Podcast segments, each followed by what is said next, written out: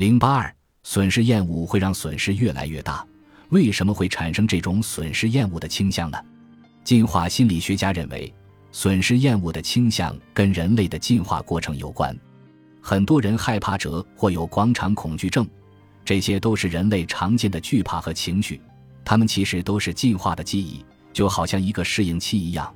通过记忆这种适应器，我们人类在进化的过程中能够更好地提高生存和繁殖的成功率。损失厌恶类似于这种适应器。我们人类在长期进化的过程中，要面临恶劣的自然条件，还有非常残酷的生存斗争。损失厌恶型的主体比非损失厌恶型的主体能表现出更好的适应性。看，损失厌恶其实就是深植于我们内心深处的人性。我们为了避免一百元的损失，投入的努力要比获得一百元所付出的努力更多。这也意味着，相比于收益，我们更倾向于去规避失去的风险。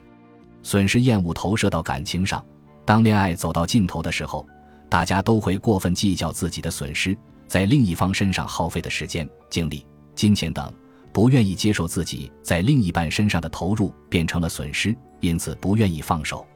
为了说服自己，我们内心往往会认为自己还爱着对方，和对方还有感情，还能够挽回。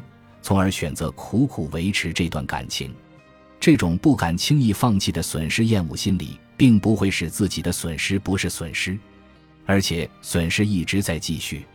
其实你应该庆幸，你已经算是很早就做出了果断而理智选择的人，让自己剩下的时间、精力和金钱及时转移到别的地方去。只是你的决策虽然非常果断而理智，但还是逃不开损失厌恶的人性。一个更优秀的男友。也无法弥补你失去初恋的痛苦，哪怕你是真的已经不爱了，但失去了一个本来爱的人和一段本来美好的感情，也会让你沮丧和痛苦。